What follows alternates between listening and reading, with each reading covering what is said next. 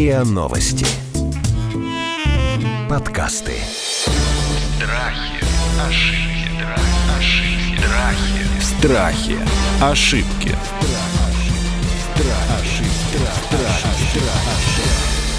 Здравствуйте, это подкаст «Страхи и ошибки». Меня зовут Наталья Лосева, и в этом сезоне мы говорим не только о страхах, но, как вы уже, наверное, выучили все, о заблуждениях и ошибках. И не просто мы их декларируем, а, конечно, разбираемся, так сказать, с их природой и как с ними жить. Сегодня мы говорим на очень дискуссионную тему. Мы будем говорить про то, что мы делаем не так, когда отдаем ребенка в большой спорт. Ну или в каком случае мы что-то делаем не так. И обсуждаем мы в таком составе. Анетта Орлова, психолог, Алена Крылова, директор хоккейной школы. Красивая, очень хрупкая женщина, между прочим, никогда бы не подумала про хоккейную школу. И Майя Дмитриева, студентка-дизайнер, которую в 6 лет отправили в профессиональный спорт на художественную гимнастику. Казалось бы, красота невозможная, но тем не менее. Ну что, девушки, про большой спорт и про то, что мы делаем не так. Почему родители отдают своего ребенка в 3-4 года в большой спорт? Начну с общего. Могу отвечать? Давайте, Ален. В первую очередь, я думаю, что изначально любой родитель хочет, чтобы его ребенок был здоров. Вот я знала, что вы это здоров, скажете. Угу. И был в коллективе.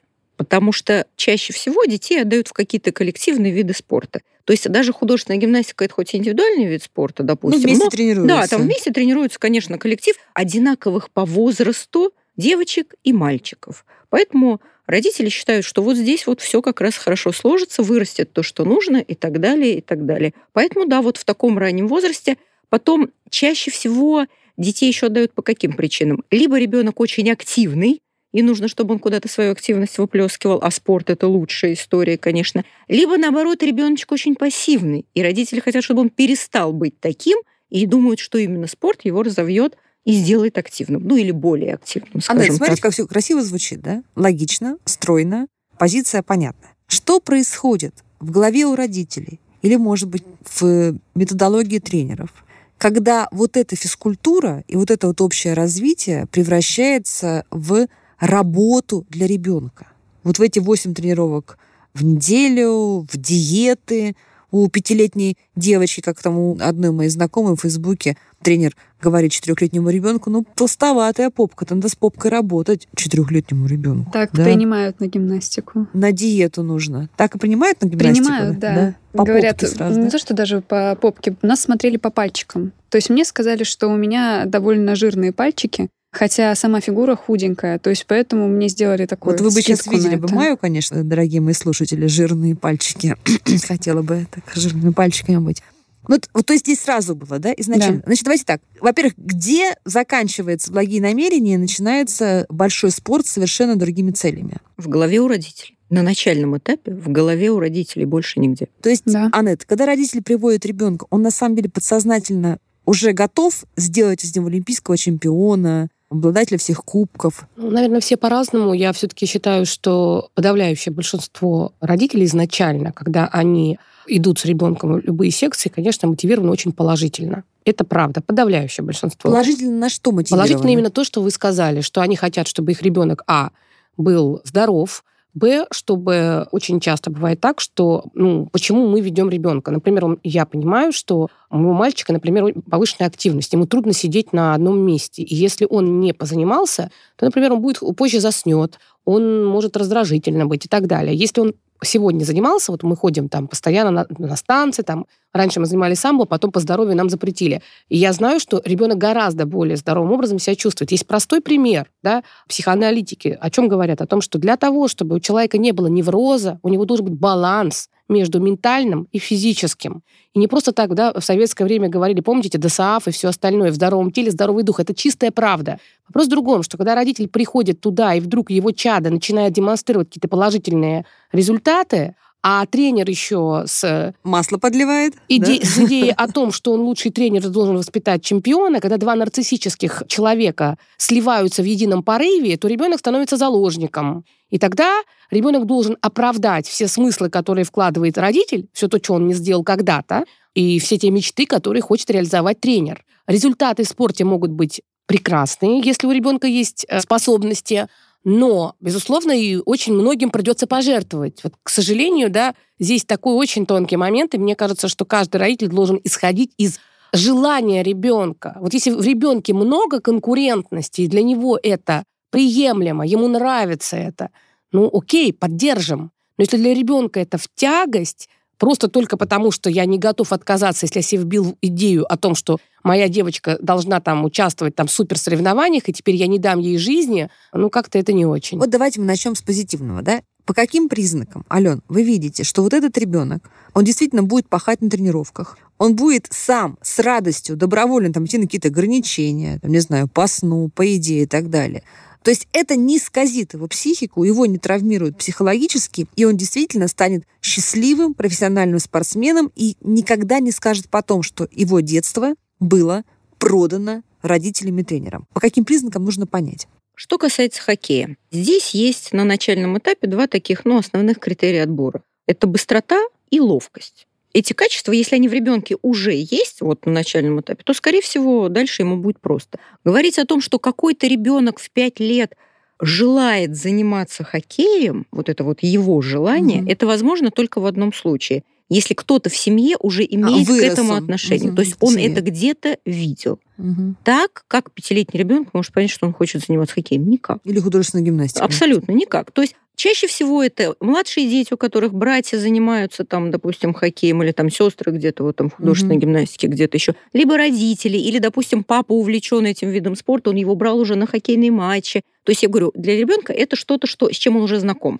Если этого нет, то это желание родителей. Я недавно прочитала такую фразу, нереализованные амбиции родителей – это не сбывшееся желание детей. Глубоко. Очень точно отражает ситуацию, потому что поддержит, наверное, коллега, очень много тревожных родителей, ну и вообще тревожных людей. У нас сейчас время такое, мы немножечко все на взводе. И чем более тревожные родители, тем более они воспринимают все очень остро. То есть, если у ребенка появились какие-то успехи, все, нам нужно еще туда добавить, давайте еще. То есть нам мало 5 тренировок в неделю, давайте 10. Утром и вечером. Вот это хорошо. Или наоборот, если у ребенка что-то не получается, то есть кто-то уже быстрее развивается, а их ребенок еще нет – так, нам надо больше, тоже давайте не 5, а 10. Если у родителей, у самих все как бы хорошо, то есть они не забыли вдруг неожиданно, что они привели ребенка заниматься хоккеем или там вообще любым видом спорта для здоровья, то они начинают, точнее так, они вводят ребеночка в несколько секций. Ну, если получается, если позволяет угу. как бы его активность, их время, ну и так далее. Например, там хоккей, плавание, потому что плавание полезно для любого детского организма либо что-то еще, то есть это может быть там искусство, наука, ну вот все что угодно на начальном этапе, с тем, чтобы ребенок погрузился бы во все по чуть-чуть и сам дальше бы смог определиться, где ему комфортнее всего. Но это единицы. Чаще всего мы погрузились, и мы в этом направлении бежим, несемся – все у нас должно быть Хорошо. Вот Итак, так. вы видите, вот давайте сначала позитивно. Итак, вы видите, что вот прекрасный ребенок с прекрасными mm-hmm. данными, да, все равно вы там посмотрели, mm-hmm. понаблюдали mm-hmm. за ним, и вы понимаете, это растет там, не знаю, будущий Павел Буре или будущий Третьяк или э, Овечкин, вот такой. По каким признакам вы поймете, что этого ребенка большой спорт не поломает? И вот объясните родителям, да, действительно, ваш ребенок вот создан для этого. Что вы в нем увидите? Вы знаете, это точно... Это характер, это, физика или что это? Характер, безусловно. Характер, физика, ну тут, знаете, э, чаще всего тренеры смотрят на родителей, потому что родители пришли, допустим, высокие, ребеночек пока маленький. Ну ясно, что мама с папой большие, он рано или поздно вырастет, допустим. Либо бывает наоборот, как там, я говорю, у 5-6-летнего ребенка. Угу. Вообще хоккей это очень рано сейчас туда отдают детей, в 4, в 5 лет. Но вообще это спорт поздней специализации. Только в 14-15 лет можно вот действительно понять, сказать, вот этот мальчик будет профессиональным Психологически спортсменом. что важно в ребенке вы должны увидеть? Спокойствие и некая такая, знаете, здоровая уверенность в себе. В том, что вот, ну да, я могу ошибиться, но ничего, я через это переступлю и пойду дальше. То есть это не брошенные там клюшки, не упавшие там на спину кричащие, рыдающие дети, вот, я говорю, такое спокойствие. Ну, вот говорят, есть выражение олимпийское спокойствие, потому что спортсмены, они должны быть максимально сосредоточены и спокойны перед соревнованием. Если вы видите, что родитель чрезмерно вот требует от вас этих 10 тренировок, у него завышенные амбиции,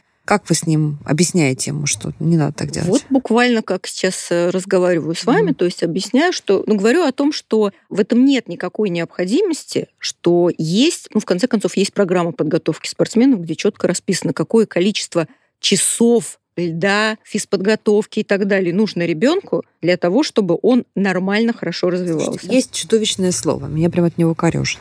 Бесперспективный или неперспективный? Очень редко произносим родителям такие слова, особенно в возрасте там 5-6 лет, очень редко. Ну, вы какие-то прям здоровые. Почему здоровые? Нет, я тренеров, если э, узнаю о таких э, вещах, я их ругаю, потому что в этом возрасте мы не имеем права вот так вот ставить крест на ребенке. Страхи, ошибки. Страхи. Ошибки.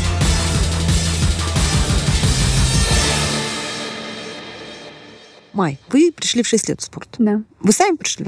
Нет, у меня родители спросили, Май, хочешь заниматься художественной гимнастикой? Я спросила, что это? На что ответа не последовало. Я сказала, хорошо, я посмотрю. Пришла, я ничего не поняла, что там происходит, что они делают. В общем-то, я так туда и попала. А дальше уже трудно было уйти, как раз потому, что были определенные амбиции у родителей, потому что Родители отец... хотели видеть вас профессиональной спортсменкой. Сначала они, как вы правильно сказали, э, отдали меня туда ради здоровья, потому что там ноги периодически не держали, внимательность была понижена. А вот уже после, когда, видимо, я не знаю, говорил ли тренер с ними, я только потом впоследствии узнала, что я, оказывается, была на хорошем счету mm-hmm. у тренера. Тоже интересный момент, я потом к нему вернусь. Видимо, был какой-то разговор, я не знаю, но они надеялись, что я действительно буду приносить результаты большие. Но у меня был сильный стопор в плане, было больше сильное издевательство детей, надо мной. Почему же? А, а это очень часто вообще, в принципе, в художественной гимнастике. Я как-то думала, что история довольно редкая, а не так давно тут собрались командой наших бывших спортсменов, спортсменок, и по итогу оказалось, что кто-то терпел от друг друга такие вещи. Ну, просто вот у меня был определенный случай, когда я терпела издевательство, в принципе, над всей группой. Ну, типа, вся группа шла против меня. Из-за чего это было, я толком не знаю. Может, потому что они чувствовали, что я там надежды подавала, а я сама этого не ощущала. Почему вы сами этого не ощущали? Вам тренер об этом не говорил? Особо никто не говорил, да. А тренеры знали, что э, над вами издеваются? Я не знаю. Мне кажется, что знали, но, может быть, и нет. У нас была такая политика, что они не обращали на это внимания, что дети должны сами разобраться, что это закалка характера определенная. Ален, это типично вот создание такой атмосферы конкуренции? Я знаю, что у балетных такое есть, например. Ну, да? художественная гимнастика с балетом да, очень в хореографическом училище. Я знаю, что фигуристов такое это есть. Это индивидуальные да, виды спорта. В хоккее гораздо меньше, практически вот, нет. Да, вот ва- это важный вывод спорта. сразу, да, да что это командный конечно, вид спорта, конечно, он здоровее. Конечно. Хотя я знаю недавнюю историю, когда вот как раз ребенка 11-летнего отчислили из э, футбольной команды как э, неперспективного. Его взяла другая команда. И там ребенка довольно сильно травили. Причем не просто травили, когда он был в этом клубе, а когда он ушел. Ему продолжали дети с одобрения родителей слать ему обидные смс вот Сейчас важное замечание. Mm-hmm. С одобрения родителей. Я не считаю, что дети сами по себе, хоть говорят, сейчас там, знаете, дети злые. Сами по себе дети не злые. Дети злые, потому что они что-то услышали от родителей, какой-то негатив. Mm-hmm родители... Или что можно так делать? Конечно, что можно так делать. Может быть, родители где-то настроили и так далее, и так далее. Сложно сказать, какие могут быть причины. Но я повторюсь, в хоккее, конечно, все в команде дружить не могут между собой. Кто-то больше общается, кто-то меньше. Но вот таких откровенных изгоев, я не скажу, что этого нет совсем. Бывает. Но все-таки это не типично. А вот когда в индивидуальных видах спорта создается такая или поддерживается такая атмосфера, Аннет, это может как-то влиять действительно объективно на результаты? Ну, то есть создается какая-то там здоровая злость какая-то там или нездоровая, и ребенок начинает показывать лучшие результаты. Опять же, будет зависеть от того, да, какой ребенок, и было очень верно сказано, да, когда вы задали вопрос, э, как вы поймете, да, по каким критериям вы поймете, получится, не получится.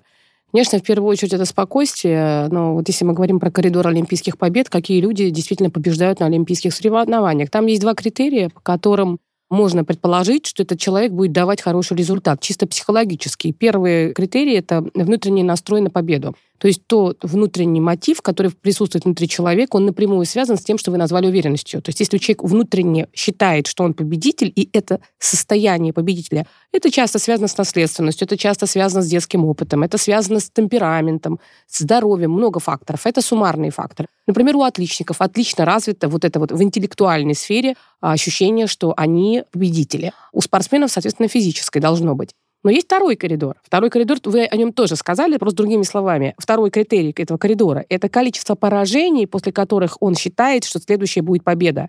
Грубо говоря, какое количество поражений способно вынести его психика, при этом не потеряв внутреннего ресурса, что он опять идет на победу. И здесь, конечно... Это природная история или она воспитуемая? А, это и то, и другое может быть природный, и то, и другое может быть воспитуемый. Но по опыту работы я много работаю, да, ведь на самом деле это не только в спорте, это на работе, это в корпорациях, это везде. Я могу сказать, что второй коридор, нижний коридор, толерантность к неудачам развить проще, потому что он развивается технологично. Ты находишь в себе внутренние убеждения, которые тебе мешают. Например, что все надо делать с первого раза, иначе провал. Вот психолог работает с этим убеждением, человек работает, человек пошел, понимает, 10 раз я сделаю еще раз, и у меня будет победа. Это инструментально проще развить, нежели внутреннее ощущение, что я победитель. Это более глубинное состояние, но оно тоже развивается, его тоже можно развить. Если говорить про индивидуальные виды спорта, то они, конечно, агрессивнее. Более того, сразу можно увидеть человека, как психолог я вижу человека, который уме... был в индивидуальном виде спорта, и человека, который был в командном. Конечно, гораздо приятнее общаться с человеком, который был в командном виде да. спорта. Это люди, которые... Вне спортивной ситуации. Вне спортивной. Они умеют быть разными. Они быстро воспринимают изменения среды. Они готовы передать этот пас. Они готовы пожертвовать собой. Они готовы взять ответственность. И разные роли ими осваиваются. Теперь возьмите, пожалуйста, индивидуальный вид спорта, где колоссальная ответственность, где вся психика скукожена до ну, нюансов, все бонусы твои и все убытки тоже твои. Естественно, у человека обостряется его я, его эго. Такой человек должен быть либо первым, либо он не будет ни минуты там находиться. И такие люди потом, да, в работе, если они не стали, да, если они не реализовали себя в спорте, Дай бог, чтобы им сразу посчастливилось быстро подняться по карьерной лестнице. Они могут быть отличными руководителями, но вот быть, например, в команде, заниматься командным проектом, для них это абсолютно недоступно. И именно по этой причине у меня был опыт, когда я пошла с девочкой своей заниматься фигурным катанием, мы оттуда бежали с позором. Почему? У меня была мечта. Вообще то, что, опять же, да, вот хорошо было сказано, что мечты, не сбывшиеся... Как, как было Нереализованные амбиции родителей, да. не сбывшиеся да. мечты детей. Нереализованные амбиции родителей, не сбывшиеся мечты. Я, я бы даже упростил, не сбывшееся желание родителей, это не сбывшееся желание детей. У меня мама мечтала заниматься музыкой. А ее старшая сестра занималась, но в семье хватало денег только на оплату одного. И она была маленькой девочкой. И вот когда-то, когда мне стало 4 года, Купили самое крутое пианино Петров на тот момент, и меня к нему подвели. Буквально... Коллега.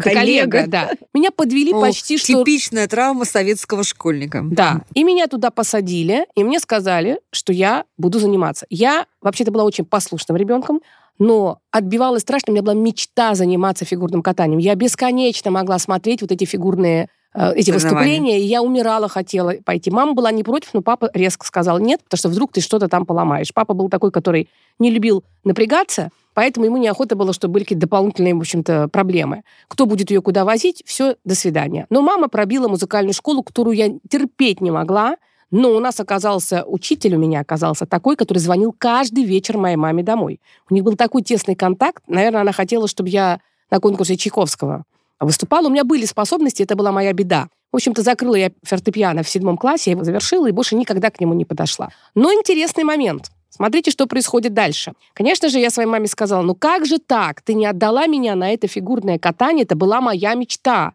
Зачем ты меня мучила 7 лет вот этой музыкальной школе? И вы своего ребенка ведете на фигурное катание? Да. Я его веду. Ну, там все быстро у меня произошло.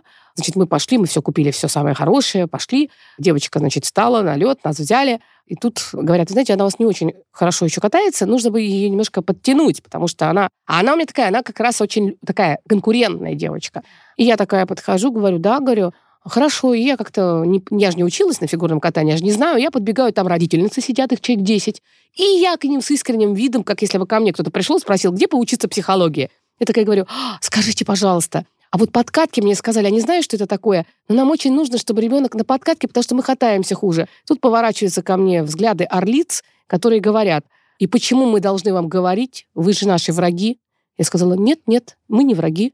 Мы взяли все, быстренько свою сумочку, которую я ей купила шикарную для хоккеисточек, и я ее приспособила для хранения своей косметики. Мы оттуда убежали, спаслись бегством. Но интересный феномен был дальше. Не феномен, а жизнь. Дальше моя мама подбирается справа-слева ко мне и говорит, надо девочку отдать в музыкальную школу. А меня аж потрясывает. И знаете, говорю, не, не смей ребенка. Я говорю, даже не думай, не смей. Она с правого бока, с левого бока.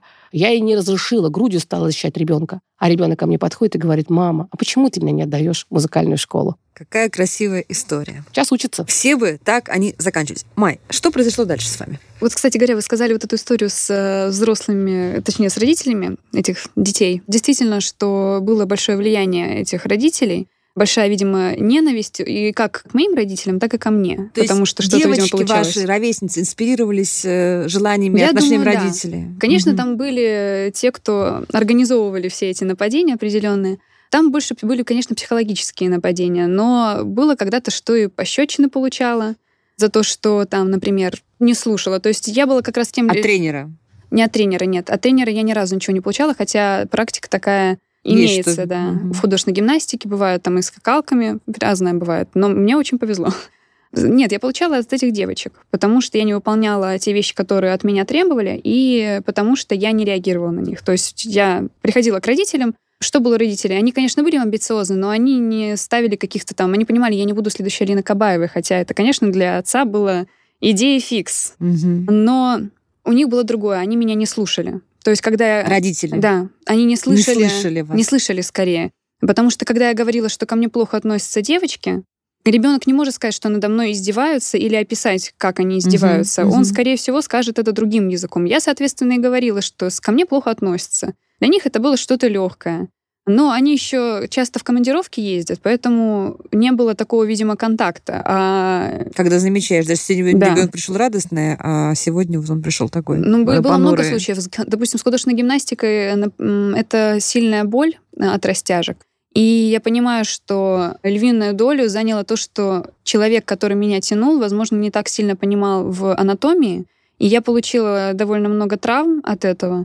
Например, вот в художественной гимнастике есть такая У вещь, меня вот как... сердце сейчас уже просто уже, да, материнское тяжело стоит, сердце мое тяжело просто слушать, уже да. разрывается. У меня, помню, когда надорвали паха, и не сразу поняли, что это произошло. Я кричала так же, как обычно кричат, собственно.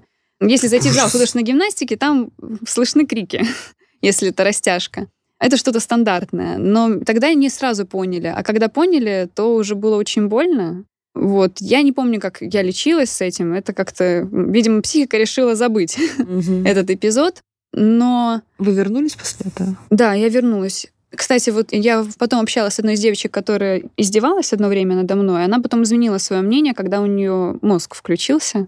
И она сказала, что ж ты не ушла с художественной гимнастики, если тебе так не нравилось. Если ты говоришь, вот над тобой издевались. Я говорю, скажи, а как я могла уйти в восьмилетнем возрасте с художественной гимнастики, когда родители воспринимают твое желание уйти как скорее слабость и то, что ты не можешь, ну, боишься идти дальше или боишься конкуренции. Все это Так, воспринималось в этом. Все, давайте вправлять мозги родителям. Ален, значит, когда вы должны... Вот посоветуйте родителям, когда не у вас, и у вас, так понимаю, все-таки мне нравится ваш подход. Надеюсь, что вас не кричат Ну, от всяко- боли. вся- Всякое ну, от бывает? боли нет. Скорее, скорее нет. Все-таки там немножечко другая история, да. Значит, когда вы скажете родителям, смотри, происходит что-то плохое, ребенка оттуда забирай.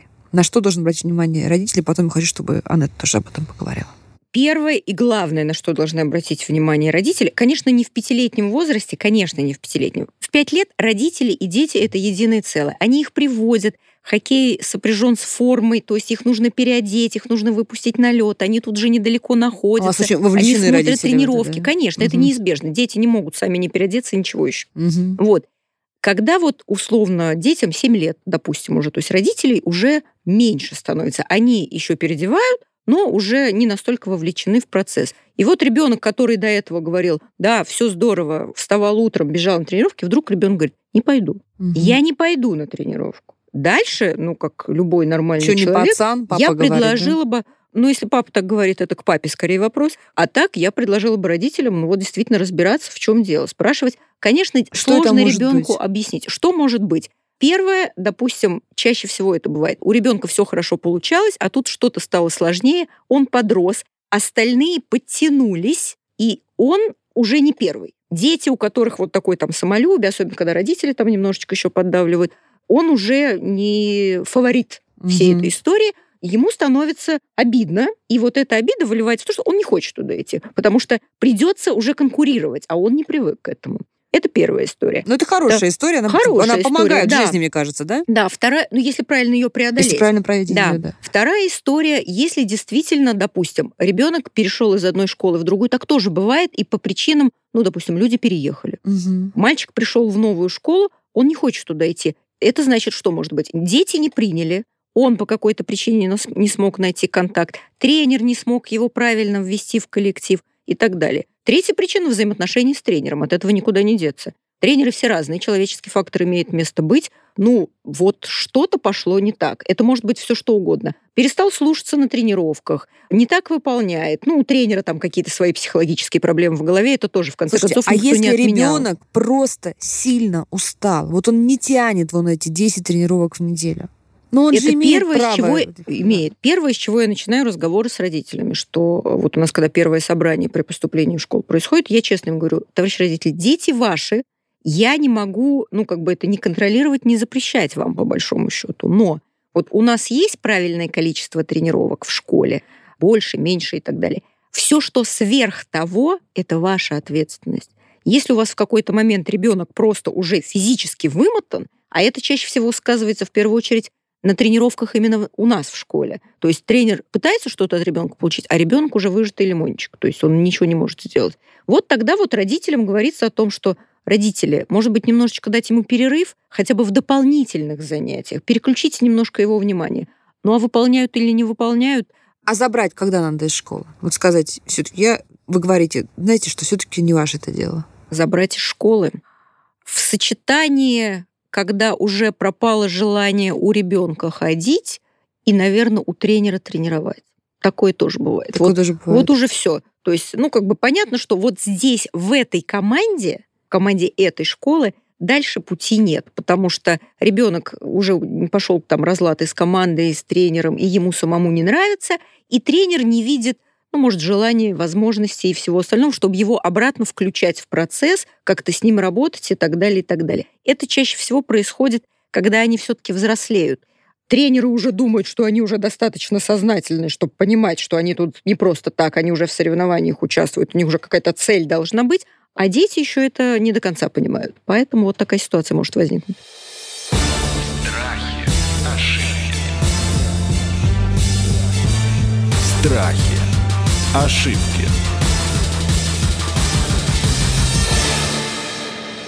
Аннет, по-честному, вот детство ребенка, в котором есть 8-10 тренировок, э, сборы и так далее, это все-таки такое, ну, обделенное детство, оно искаженное с точки зрения какой-то гармонии, или наоборот, ребенок спортсмен просто за счет того, что он приобретает какие-то вот такие вот важные психологические, физические навыки, это все компенсируется.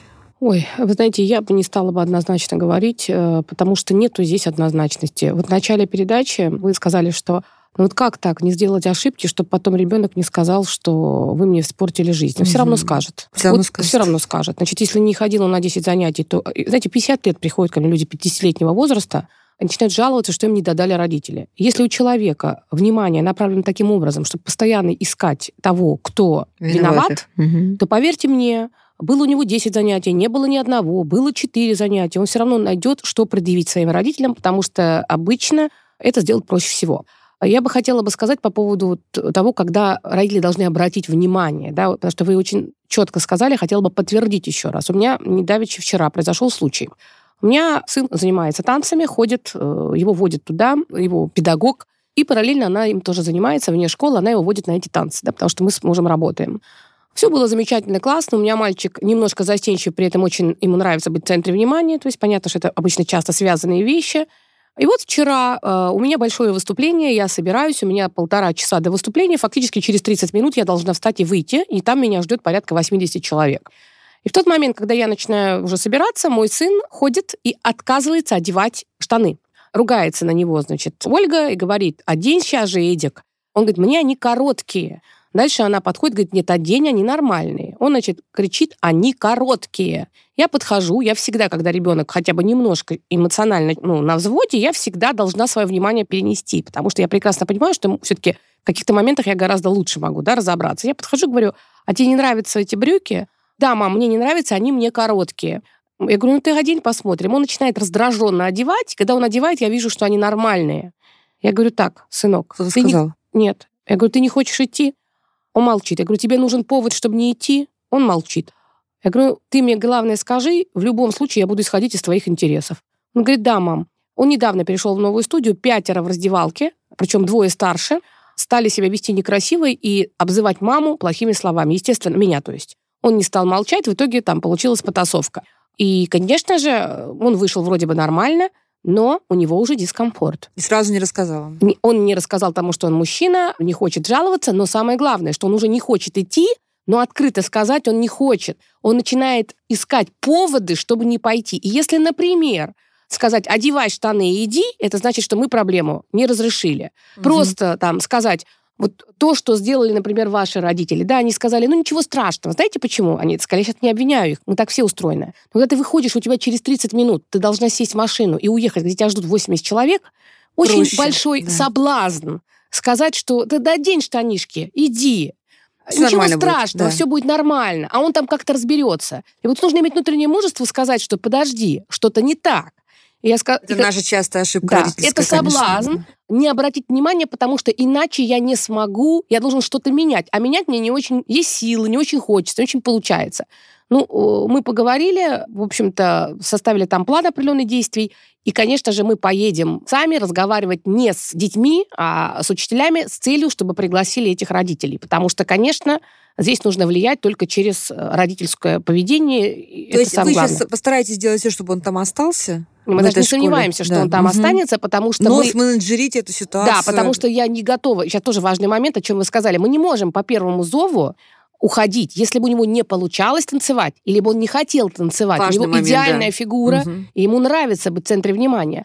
Если бы ему не нравилось бы, я бы одномоментно сказала бы, уходим. Но если ему нравится, и у него получается, его поставили в первый ряд, и он будет выступать там, ну, на выступлении, и есть кто-то, кому это не нравится, я не готова, чтобы он самоустранился и сошел с дистанции. А Я буду разбираться всеми возможными силами. Для меня это важнее, чем даже любые Вы мои сказали достижения. ключевую фразу, на самом деле, в интересах ребенка. Действовать в твоих интересах. Мне даже кажется, когда ребенок это услышит, я сейчас поняла, что мне надо было чаще эту фразу говорить своему ребенку, когда он был маленький, да, что в твоих интересах. В Вот любом это очень случае. важно. Я это да. даже Да, говорю это- так. Хотела это очень дополнить важно. еще такую вещь, знаете, вот к вопросу о том, когда нужно забирать. Родители еще на что должны обратить внимание. Есть такая прекрасная вещь, как психосоматика. И если ребенок в течение года постоянно болеет, то есть это выливается прям вот буквально в то, что вот он только вышел, Ага. особенно если пошел вот туда, там, допустим, на дополнительное занятие, и все, он вернулся домой, он уже, значит, там он лежит, и он, он не придумывает, очевидно, Мгм. он болен.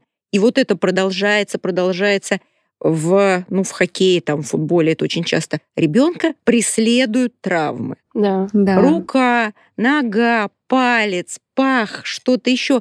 И родители, ну, по-хорошему, они уже должны заметить, что вот их ребенок это уже вот отторжение организма идет. То есть он настолько вот не хочет это все делать, не может выразить словами, не может выразить какими-то эмоциями, потому что не хочет расстроить маму, папу там. А Они- подсознание вылезает Да, вот это. подсознание, оно вот таким образом действует. Я хочу еще быстренько обсудить быстренько, но важную тему, потому что мы уже, конечно, говорим с вами долго, но действительно это очень важно.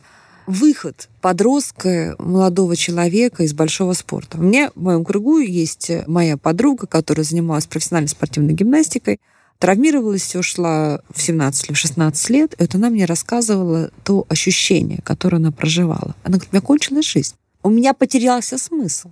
Потому что вся моя жизнь сознательная была направлена на тренировки, расписание, режим. Все расписано, все за тебя решено на год вперед со сборами, да. Твой день расписан, твоя неделя расписана. Ты знаешь, у тебя есть 44 минуты на учебу, 22 минуты добежать тренировки домой. И вдруг она обнаружила себя в вакууме, потому что вот это все ушло, друзей, с которыми есть другие, кроме спортивной гимнастики, интереса нет, она их не наработала, навыка досуга нет, навыка полежать с книжкой, поболтать, ничего не делать. Нет. И она переживала очень серьезную катастрофу. Она много-много лет это решала. А в каком возрасте ваша знакомая? Ей было была? 16 или 17 лет, когда она ушла. То есть это было где-то вот перед 10 классом, когда она травмировалась, и ну, приняли решение, что она, ушла, почему? Потому что, да, она понимала, ну да, травма, надо уходить. Почти все профессиональные спортсмены, ну не почти все, а, наверное, все, кто заканчивают либо хоккейную школу, допустим, и дальше не идет, то есть вот в юниорах закончил, Мгм. дальше он как профессиональный спортсмен, ну в силу тех или иных обстоятельств не состоялся. Ровно то же самое переживают. Единственное, что, может быть, немножечко спасает, они, как правило, заканчивают школу спортивную, когда они заканчивают 10 класс. То есть если они учатся еще в общеобразовательной школе, а они все учатся, то есть 11 класс, а там ЕГЭ и вот эти все прекрасные стрессы, которые современная жизнь предоставляет, немножечко это нивелируется. То есть им просто не до этого, они вынуждены переключиться. Но есть те, кто, допустим, закончили экстернат. То есть вот они выпустились, и дальше нужно думать, в какой идти институт, а в ты, таком ты случае... обнулен просто. А ты обнулен, потому что, а, ты, в общем-то, не очень и учился, ты весь был посвящен спорту. Действительно, друзья, они все из этой сферы. Каких-то новых нет, да, вот тоже полный Нет, и ноль. там еще очень важный момент, то, что тут мы как раз с Машей с моей проговаривали, что она вдруг поняла, что это она должна думать, во сколько ей завтра Конечно, нужно встать. Конечно, да. Например, да, да? Все Или во сколько лечь спать. Все, Или- теперь ответственность, да, на тебе полностью. То Было сам- такое, Майя, у вас? Хотя бы Нет, у меня было раньше? немножко иначе. Дело в том, что родители одновременно позаботились, чтобы у меня круг интересов был расширен. И я смотрела не только на художественную гимнастику, как на мою мечту. Одно дело, если бы они сразу видели, что я собираюсь действительно идти вперед. Я закончила на первом взрослом разряде, и после этого ушла, потому что дальше, во-первых, родители понимали, что будет больше тренировок и меньше То есть времени. вы ушли, в- мо- ну, скажем так, вовремя, да? Да. Вот эта развилка произошла. Сколько и- было лет? Мне было 12 лет. И более того, Еще тогда... да, достаточно времени. Касательно да. того, когда услышать, не услышать, меня услышала подруга мамина, и она именно сообщила, что я заинтересовалась театральным искусством.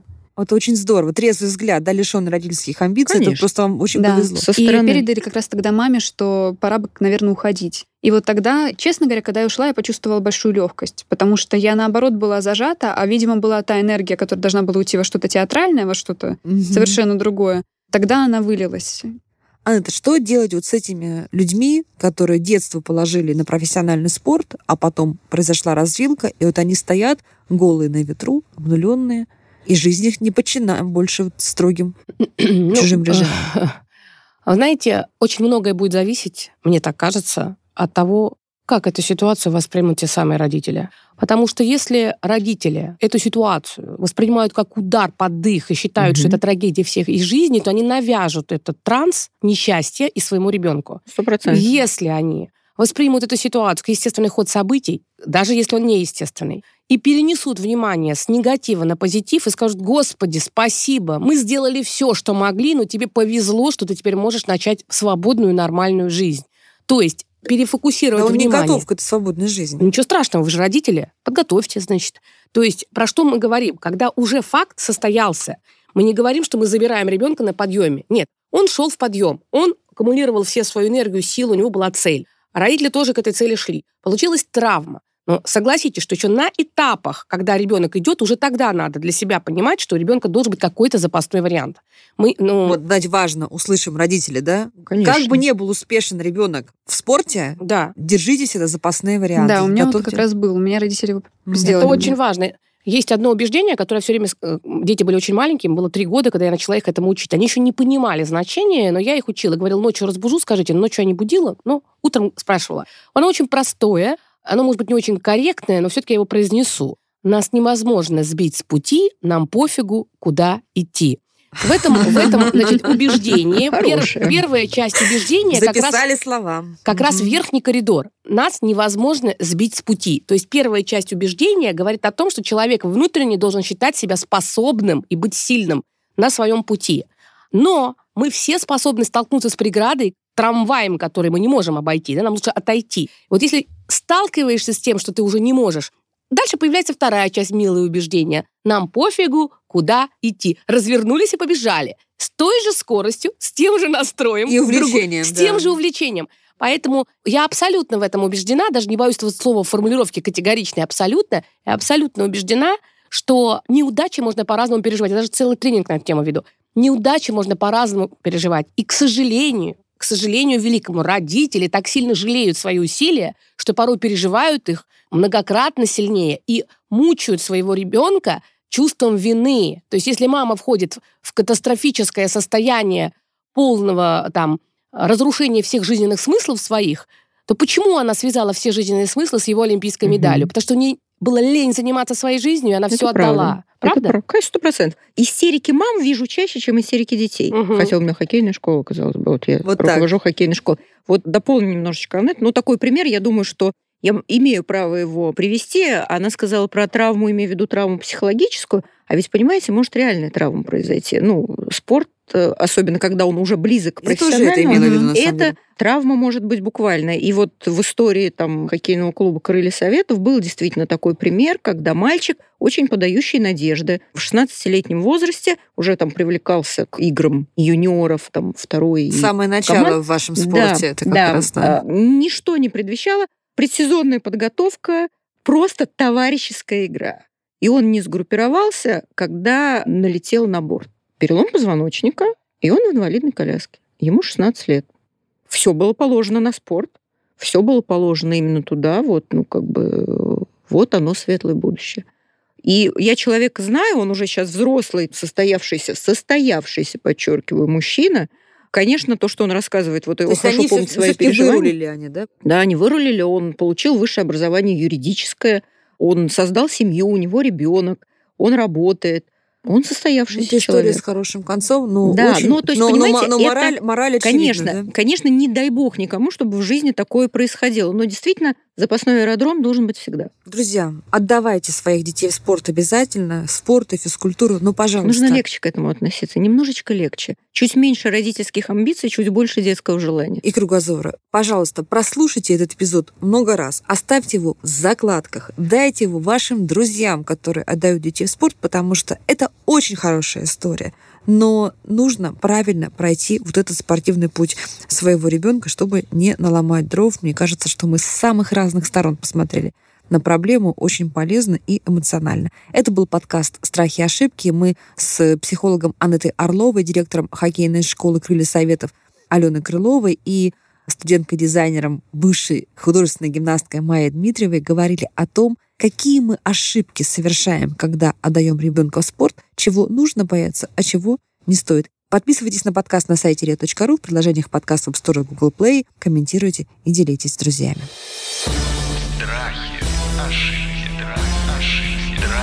Страхи, ошибки, страх, ошибки, страхи. Страхи. Ошибки. Слушайте эпизоды подкаста на сайте ria.ru в приложениях Apple Podcasts, CastBox или SoundStream. Комментируйте и делитесь с друзьями.